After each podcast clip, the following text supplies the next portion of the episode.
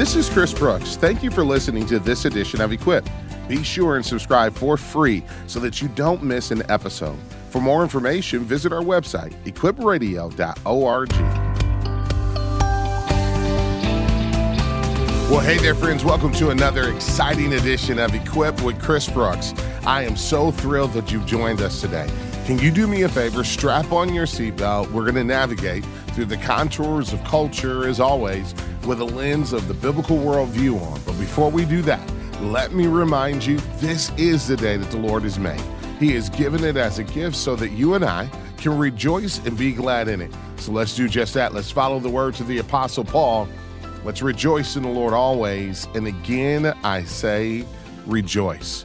As always, it's our endeavor, our passion to serve you well. And part of serving you well, in, in particular in an election year like we are in right now, is to talk about the big issues that are shaping our culture. It's talking about those issues that some would call hot button issues that are certainly the focal point of a national discussion. And one of those issues is our topic for today. I'm going to get to that in just a moment, but I want to say thank you for your tremendous generosity. You know, when we started out this week, I shared with you we were about three thousand dollars away from our budgeted goal for this month. And uh, we had a few days to get there, today being the last day of the month. Uh, we have made tremendous progress. When I woke up this morning and checked, we were only about one thousand dollars away from our budgeted goal, which is highly achievable.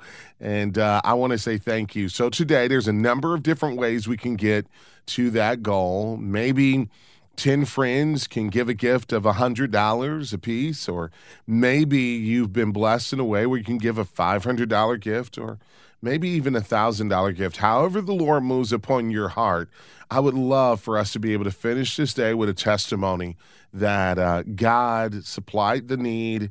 And as you guys know, we're going to continue to proclaim the gospel, stand for truth, push back the darkness, and equip you to more effectively live, share, and defend your faith as we celebrate the grace and goodness of the gospel in our lives and share that with our family, friends, and loved ones. But we do need your financial support today. This is the last day of the month, so can you call? Now, I want to make sure I'm, I'm clear that all gifts are such a huge blessing. We are so grateful. Obviously, I'll I'll give suggestions at times, but we're so grateful for uh, whatever you can do to support the program. And the vast majority of the resources that we distribute, there is no minimum dollar amount that has to be given for folks to receive it. We try to be as generous as possible to resource as many people as possible. This program is reaching people throughout the U S, into Canada, and uh, and abroad. And so can you call today, eight eight eight, six four four, four one four four.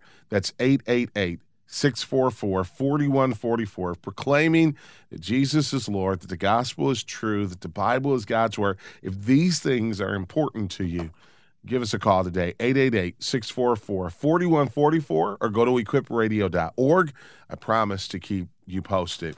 Today, I want to take up a very important dis- uh, discussion surrounding abortion, but not just surrounding abortion, but on December thirteenth of last year, the U S Supreme Court announced that it was going to hear a case to challenge the F D A's action to remove some common sense safeguards for women and girls who uh, take chemical abortive drugs. And I want to talk about that today because I believe it is one of the most significant threats to the safety and well-being of women and girls in our country today. I think there's a, a lot of misinformation that's out there, and I want to serve you well.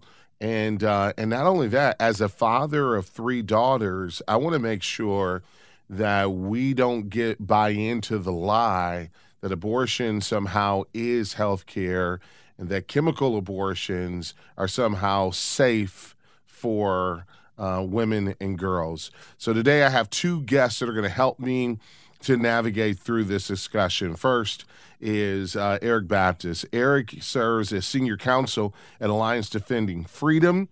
focused on administrative litigation and regulatory advocacy. Eric is an active member of the uh, D C Bar and is admitted to practice before the U S Supreme Court. He's with us today. Eric, how are you, brother? I'm doing well. Thanks for having me. I'm so grateful for you being with me. I'm also grateful for uh, our next guest, someone who I deeply admire, Doctor Christina Francis. Uh, she is a friend of the program. She's been on before. She's a board-certified O B G Y N who currently practices in Fort Wayne, Indiana. She's the C E O as well of the American Association of Pro-Life O B G Y Ns. She's also an associate scholar with the Charlotte Lozier Institute. She's a board member of the Indiana Right to Life and a physician member of the Abortion Pill Reversal Network. She also served for three years in rural hospitals uh, in Kenya to be able to serve there. Doctor Francis, how are you? I'm wonderful, Chris. Thanks so much for having me back. It's great to be with you today. Anytime the Supreme Court announces they're going to hear a case, it's a big deal, and this is certainly a big deal. Eric, I'm going to start with you. Give us an overview of the basis of your case against the F D A and why it's so significant that the Supreme Court is hearing this case. A D F filed this lawsuit back in November of twenty twenty-two on behalf of four national medical associations and four individual doctors. And collectively, these associations, their doctors, and these individual doctors have cared and treated for countless women and girls who have been harmed by abortion drugs. We are standing up to the F D A and its reckless actions that have put women's lives and health in jeopardy based on their the, the abortion drug regimen that the F D A has approved. In particular, we've won at the district court, we've won at the Court of Appeals, and now we're at the Supreme Court. And what is at issue at the Supreme Court is the removal of common sense safety standards that the F D A once deemed necessary for these drugs. And what does that mean in reality? It means the ongoing care of a licensed physician to care for a woman before she takes these drugs and through the end to ensure she has no life-threatening complications. What the F D A has done in recent years is systematically remove each of these safety standards, where now a young girl can be left alone in her dorm room or her parents' house without any medical attention or supervision and take these drugs all alone without any ability mm. to understand what she's going through, to be properly counseled and screened before taking these drugs. And then no follow-up care either. And we're trying to restore that and protect women and girls. Because you mentioned one thing about the, the lie, and the lie that the F D A and its advocates in the abortion industry have told is that this drug is safer than Tylenol. Well, I'll tell you, yeah. F D A's own label for abortion drugs says one in twenty-five women will end up in the emergency room. one in twenty-five yes. people don't end up in the emergency room after taking Tylenol. Huh. Yeah, I appreciate you bringing the light to this, and we're going to continue to talk about uh, the areas of misinformation that really have plagued this entire discussion and misled many uh, throughout the American public. Let's let's go to Doctor Francis. Doctor Francis, give us a sense of what percentage of abortions are chemical abortions, and give us a sense of the rise that has happened, kind of the trajectory over the last uh, five, six years in chemical abortions.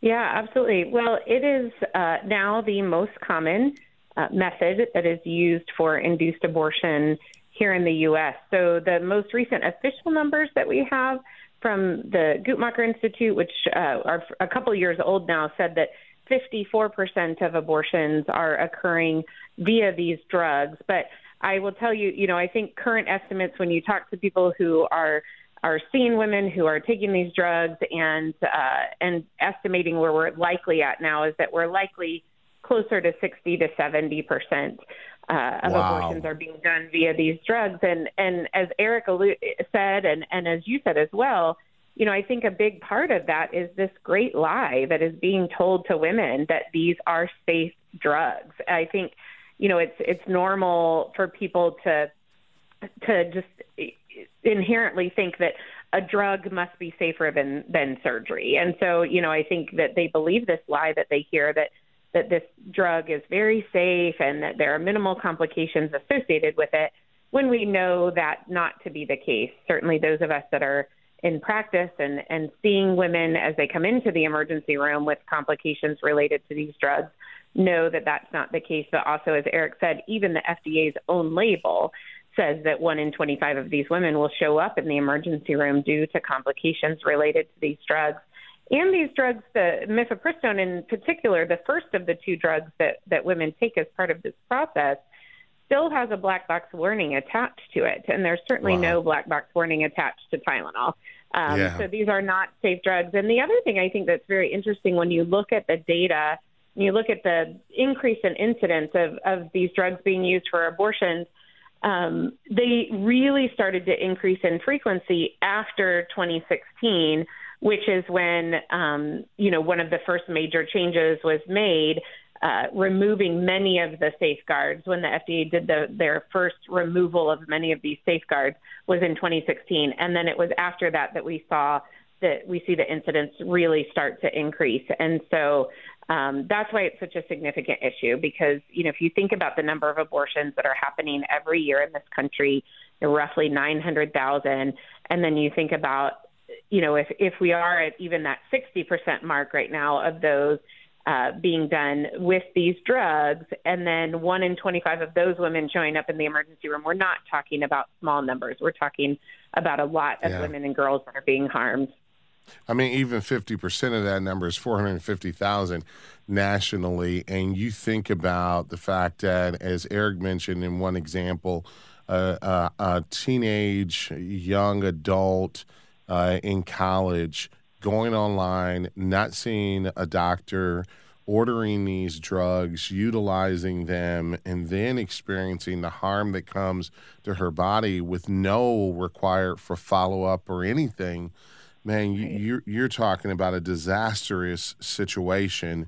And some may think and wonder, well, why is this an important issue for us to, to talk about, in particular in the na- nature of our program where we talk about moral and ethical issues from a biblical worldview perspective? And I'll just simply say this. The Bible tells us that, that Jesus came to give us life and that more abundantly. I think the Bible is consistently pro-life throughout and protecting life in the womb. But it also tells us in the book of Proverbs that we're to, we're supposed to cry out for those who are voiceless, cry out for those who don't have a voice of their own. And that certainly describes the most vulnerable among us, the preborn.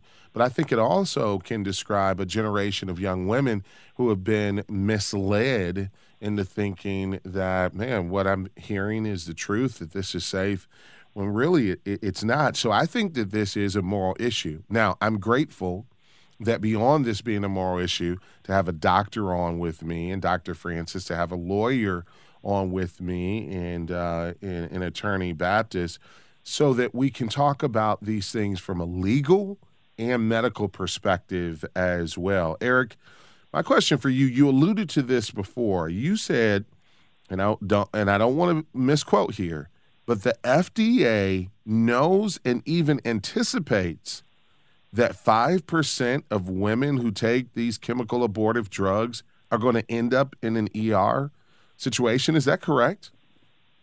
Correct. one in twenty-five women will end up in the E R. That's on their own label. That's absolutely astounding, uh, that, that they know that this is going to happen and even have anticipated and planned for it. How then do they even mount a case against your case? What what is what is going to be their argument uh, when this is heard?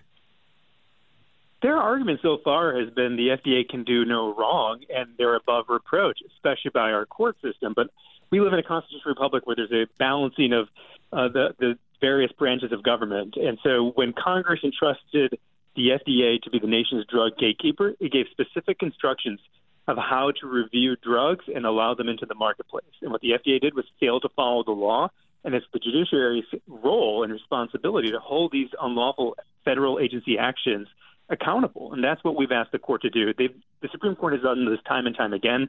This is not new, but the F D A thinks they're above reproach, and we're, we're holding them, their feet to the fire in this case. All right, uh, Attorney Baptist, I, I will ask you that you'll stay with us for an additional segment. There's some more legal questions I want to ask of you. Doctor Francis, please hold tight and stay with us as well, because when we come back, What I'd love to ask you, Doctor Francis, is to give us some examples of how these ju- drugs are harmful to women. What have you seen? What have your colleagues told you? Because I want us to understand that. And then I want to get into, with, with Attorney Baptist, some of the common sense safeguards that were taken away and why. Friends, I hope this serves you well, and I hope that you're uh, being encouraged as you listen to this to know the truth. Uh, the phone number, eight seven seven, five four eight, three six seven five, or go to equip radio dot org. Much more to come next up on Equip. Knowing the Bible is essential for a vibrant life in Christ. I want to equip you to live each day grounded in God's Word. That's why I've chosen the book Memorizing Scripture by Glenna Marshall as our impact gift this month. Discover memorization techniques that work for you and learn how to truly meditate on God's Word every day. This book can be yours with a gift of any amount. Simply call eight eight eight, six four four, four one four four or visit us at equip radio dot org.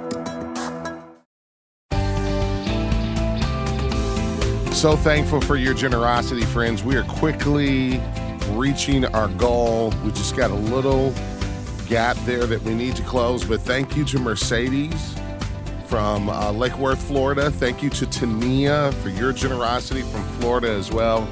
You guys are awesome, and I'm so grateful for your support. Friends, if we've been a blessing to you, an encouragement to you, if you have grown and been informed through our programs, our guests, and our resources, we would ask that you would stand with us today. Your gift will help us to meet our fiscal responsibility so that we can have a testimony of both spiritual impact and good financial stewardship. Phone number to support the program is eight eight eight, six four four, four one four four.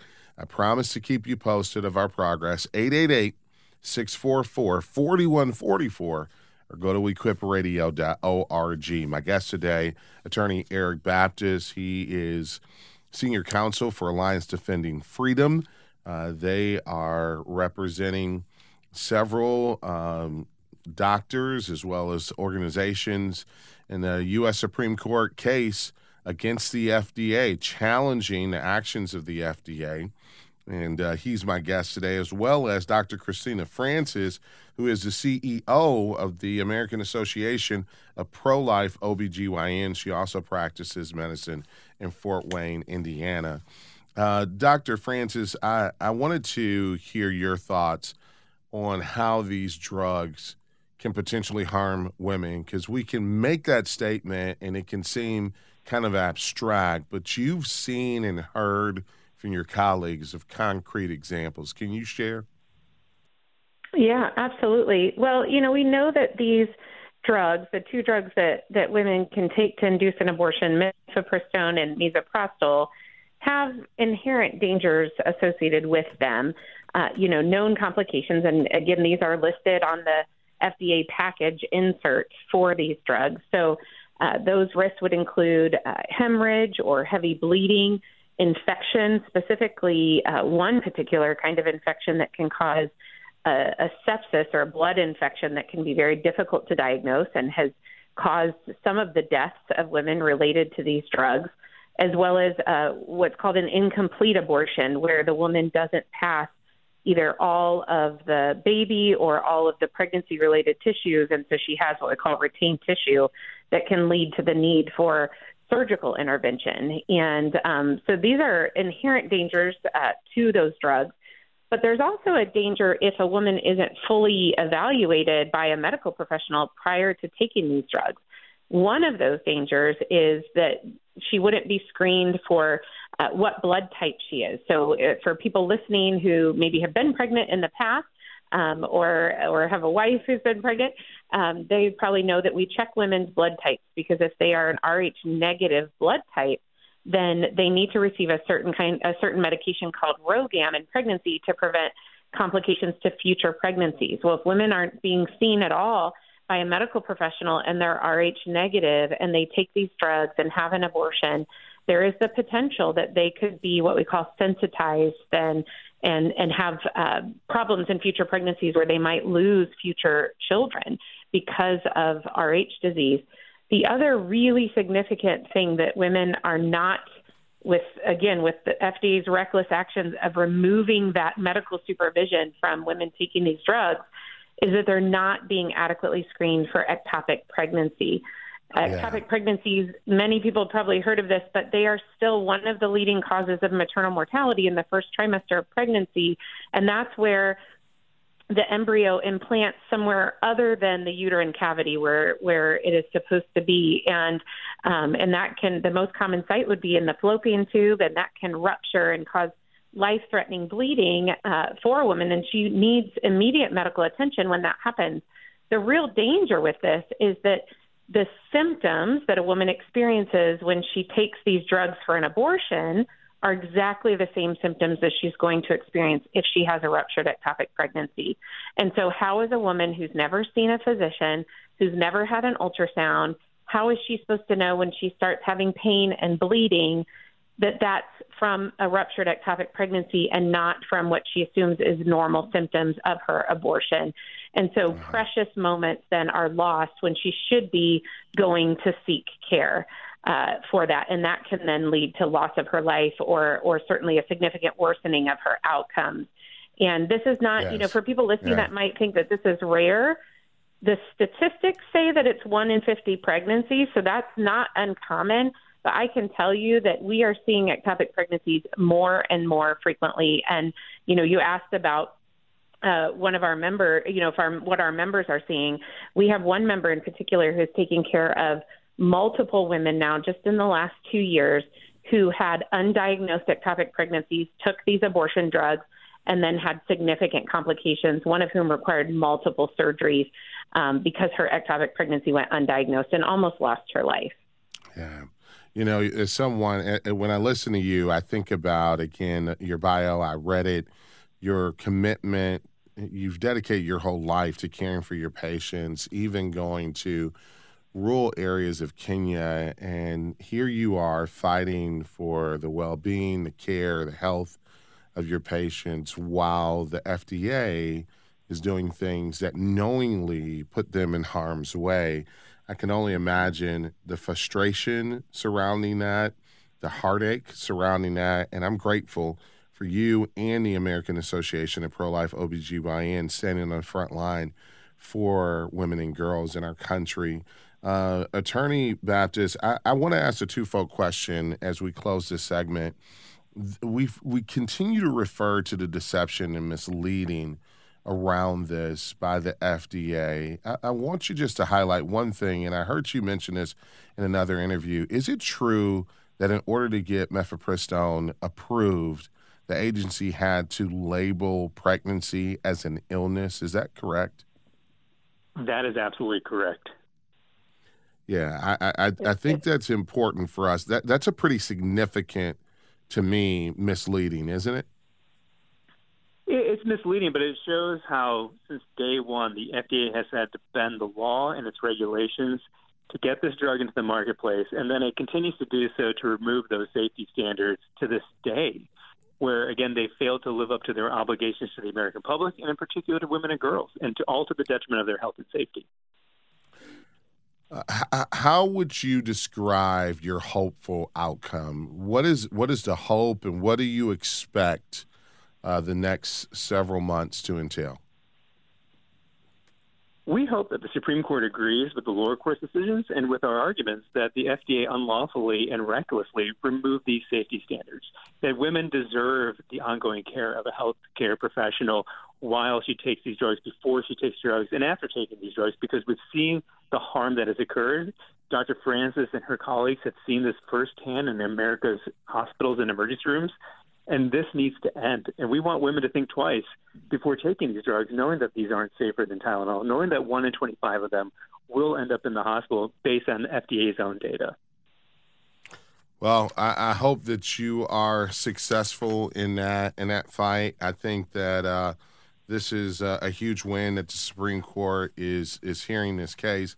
Obviously, the lower courts have ruled in our favor, and And uh, so that gives hope and that gives uh, optimism. But we also recognize that this is a real fight. And um, As a good friend of mine often says, ideas have consequences, bad ideas have victims.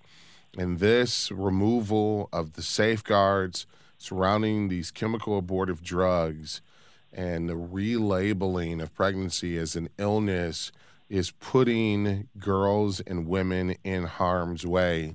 And uh, Doctor Francis and Attorney Baptist are trying their best to fight against it. And my role in this, I think, for both of you is to just give voice, to put a megaphone in front of you so that more can hear and know what's going on. So let's pray for A D F, Alliance Def- Defending Freedom, and uh, and for Attorney Baptist as well. Eric, I know you got to run. Doctor Francis is going to stick and stay. Eric, thank you for joining us today on Equip. Thank you very much. Really appreciate our time. Friends, how is it that we've come to a place where it's controversial to say that women and all patients should have the ongoing care of a doctor when taking high-risk pregnant uh, uh, abortive drugs? How is that controversial? We'll talk about how we got to the place we are on the other side of this break. Stick and stay. Much more to come next up on Equip with Chris Brooks.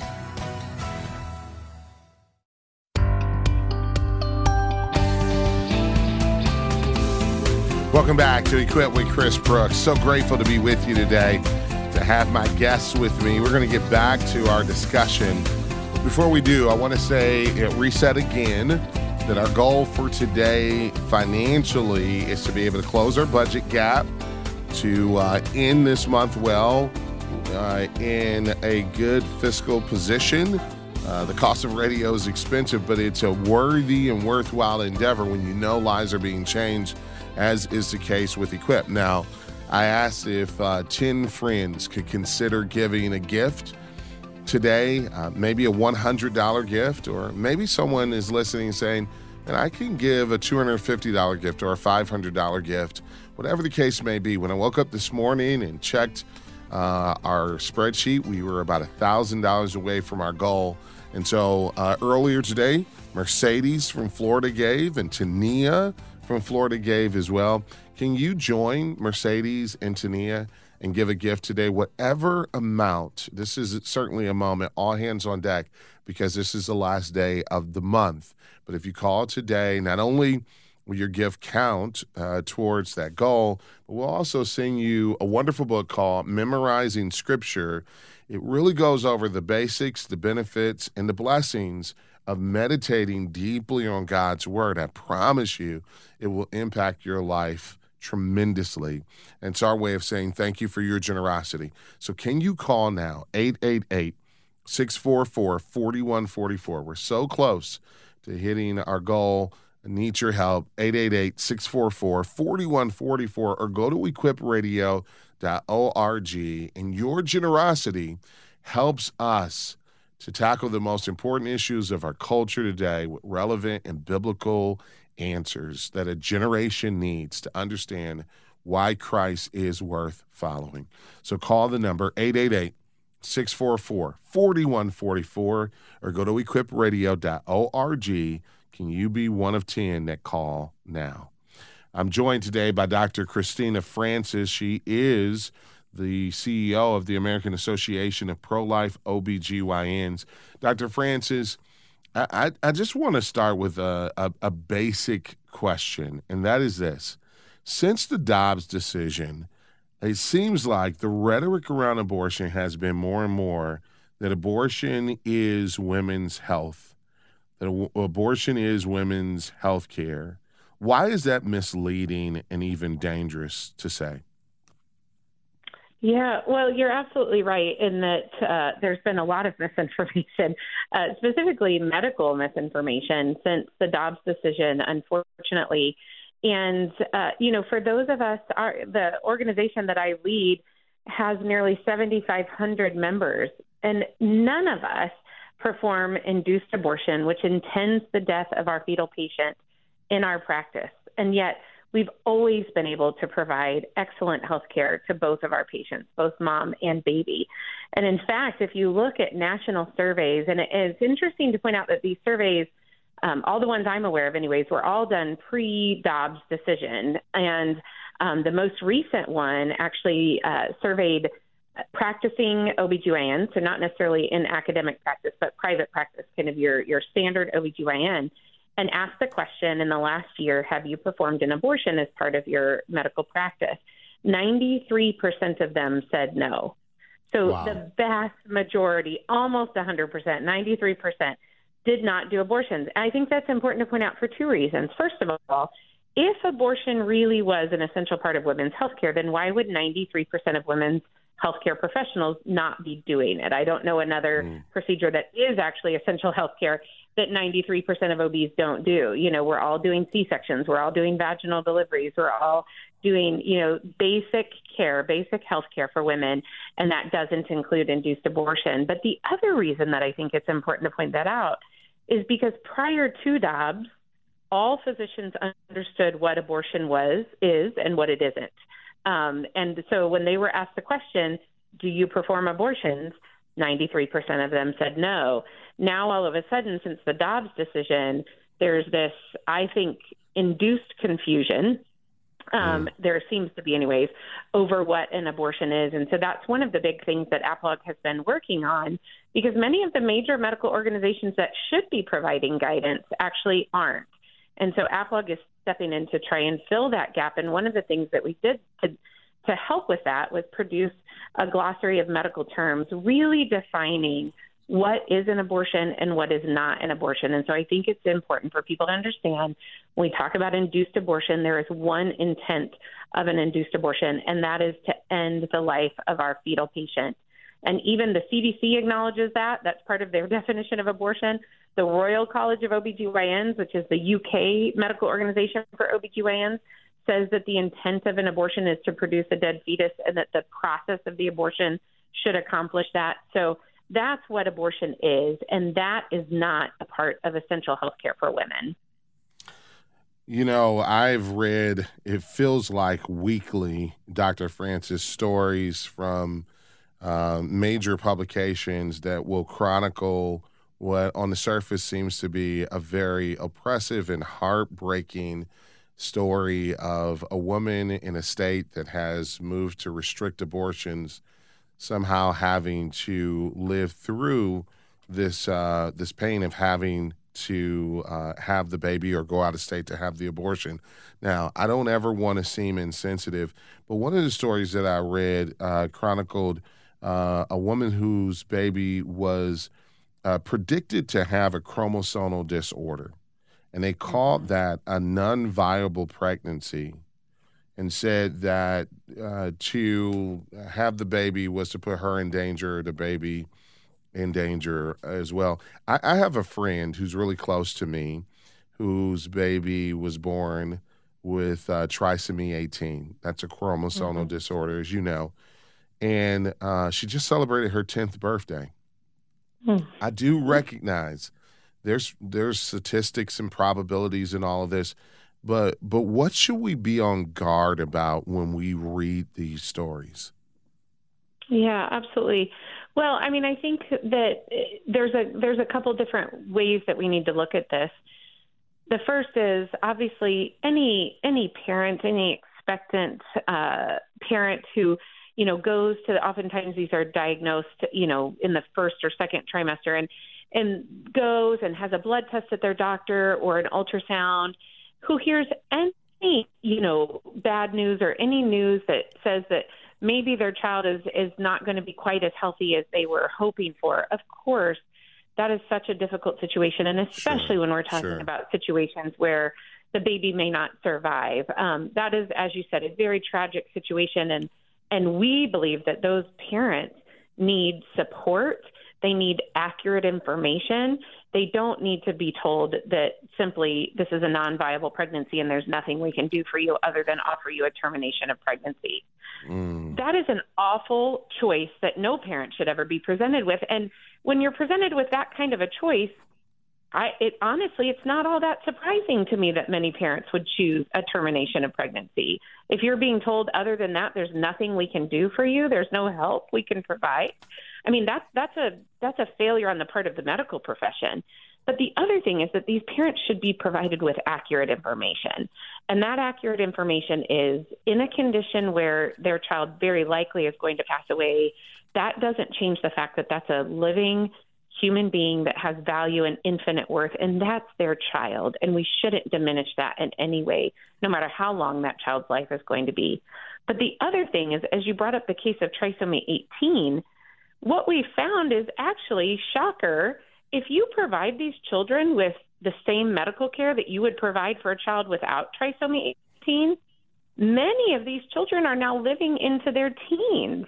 And, yeah, you know, this yeah. is something that parents and families have had to really fight for, to say my child is just as deserving of medical care. Now, does it mean that one hundred percent of them are going to survive? No, and I would never want to paint um, an unrealistic picture for a family. But I also know that families deserve, they have the right to make decisions based on accurate information. And unfortunately, yeah. you know, such as the case, I think you're referring to the case out of Texas, you know, that it appears that woman was told her child had no chance of survival, which yes. is not the case at all with trisomy eighteen. So, yeah, so we believe that, that parents deserve life-affirming care that respects their child's life, but they also deserve accurate information, which many people are not being given. And unfortunately, these tragic circumstances are being used as political volleys right now, really. And, um, and you know, we just think our patients deserve so much better than that.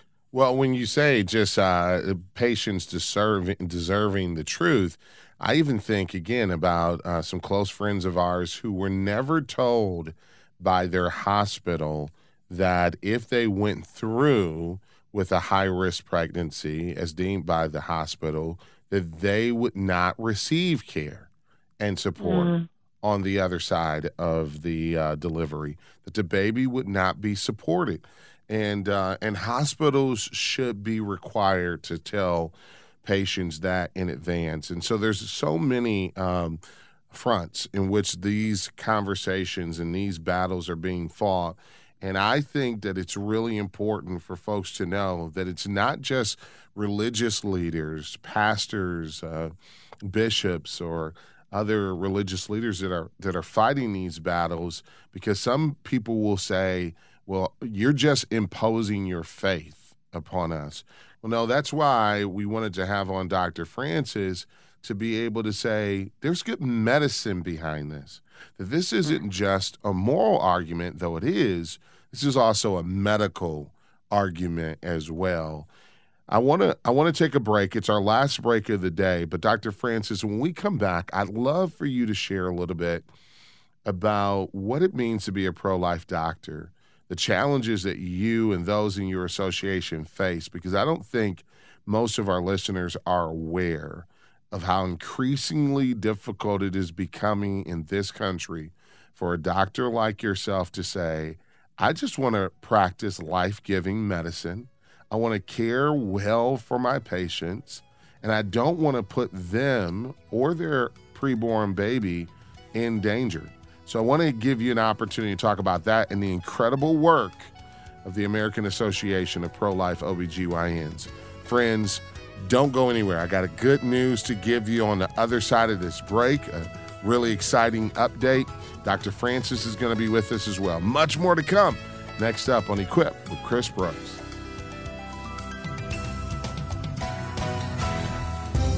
Friends, I want to take a moment to invite you to our next Equipper webinar, coming up tomorrow right after the program. With the spread of Islam, it's crucial that you and I are equipped to think and speak biblically about this religion. And I'll also explain the history and teaching of the Muslim faith. Bring your questions and join the discussion about understanding Islam. Equippers, look for an email from me with the registration details for this free interactive webinar. Now, if you're not an Equipper and want to attend, become a monthly partner by calling eight eight eight, six four four, four one four four or go online to equip radio dot org.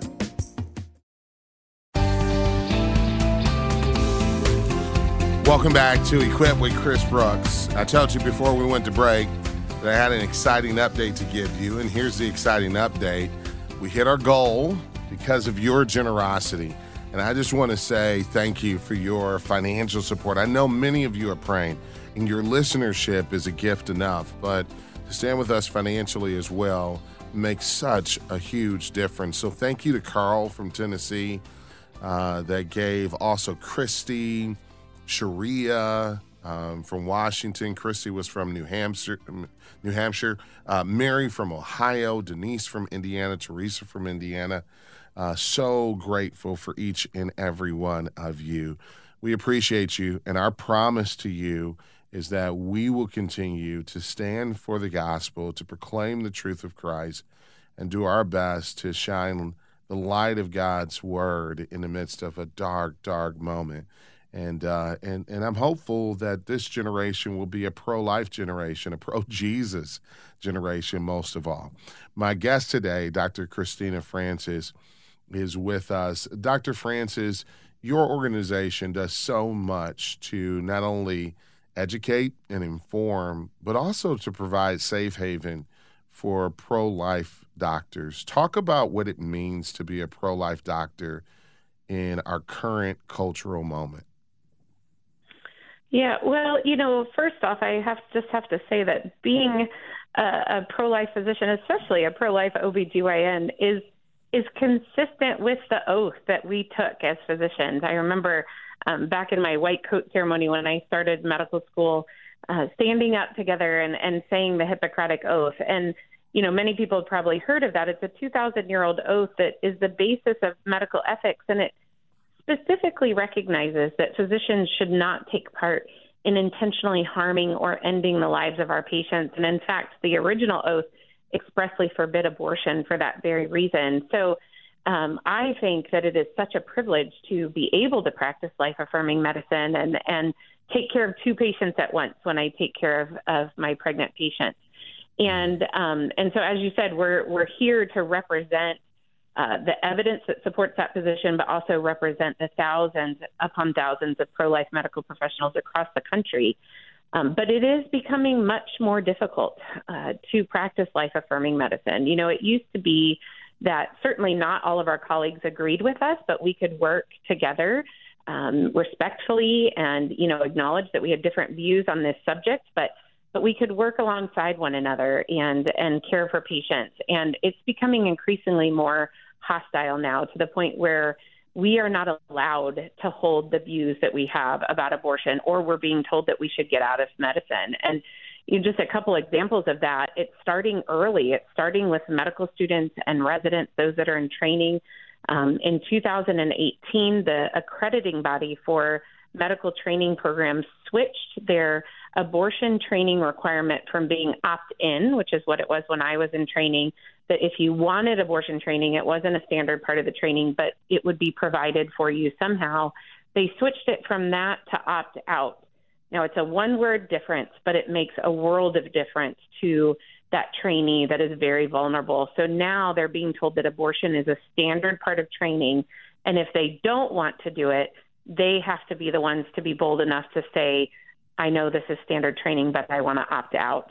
And what we know is that, unfortunately, many find it so burdensome to do that because they're going to get the harder rotations, or they're going to have to do more work because they didn't want to participate in abortions, um, that many who maybe don't have as strong of convictions or are just nervous because these are the people that are directing the course of their career just kind of go along to get along, unfortunately, or yes. They just avoid the field of O B G Y N altogether, which we're also being told by many that they are just too afraid to go into wow. O B.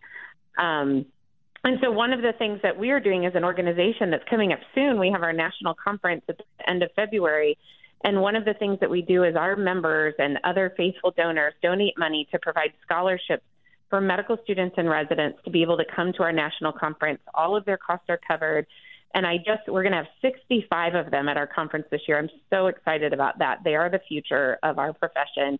And as I was reading some of their application essays, a common theme over and over again was, I wanted to do O B G Y N, but I had decided that I couldn't because I was afraid of being forced to do abortions. But once I found out about your organization, you gave me the courage to know that I could do this.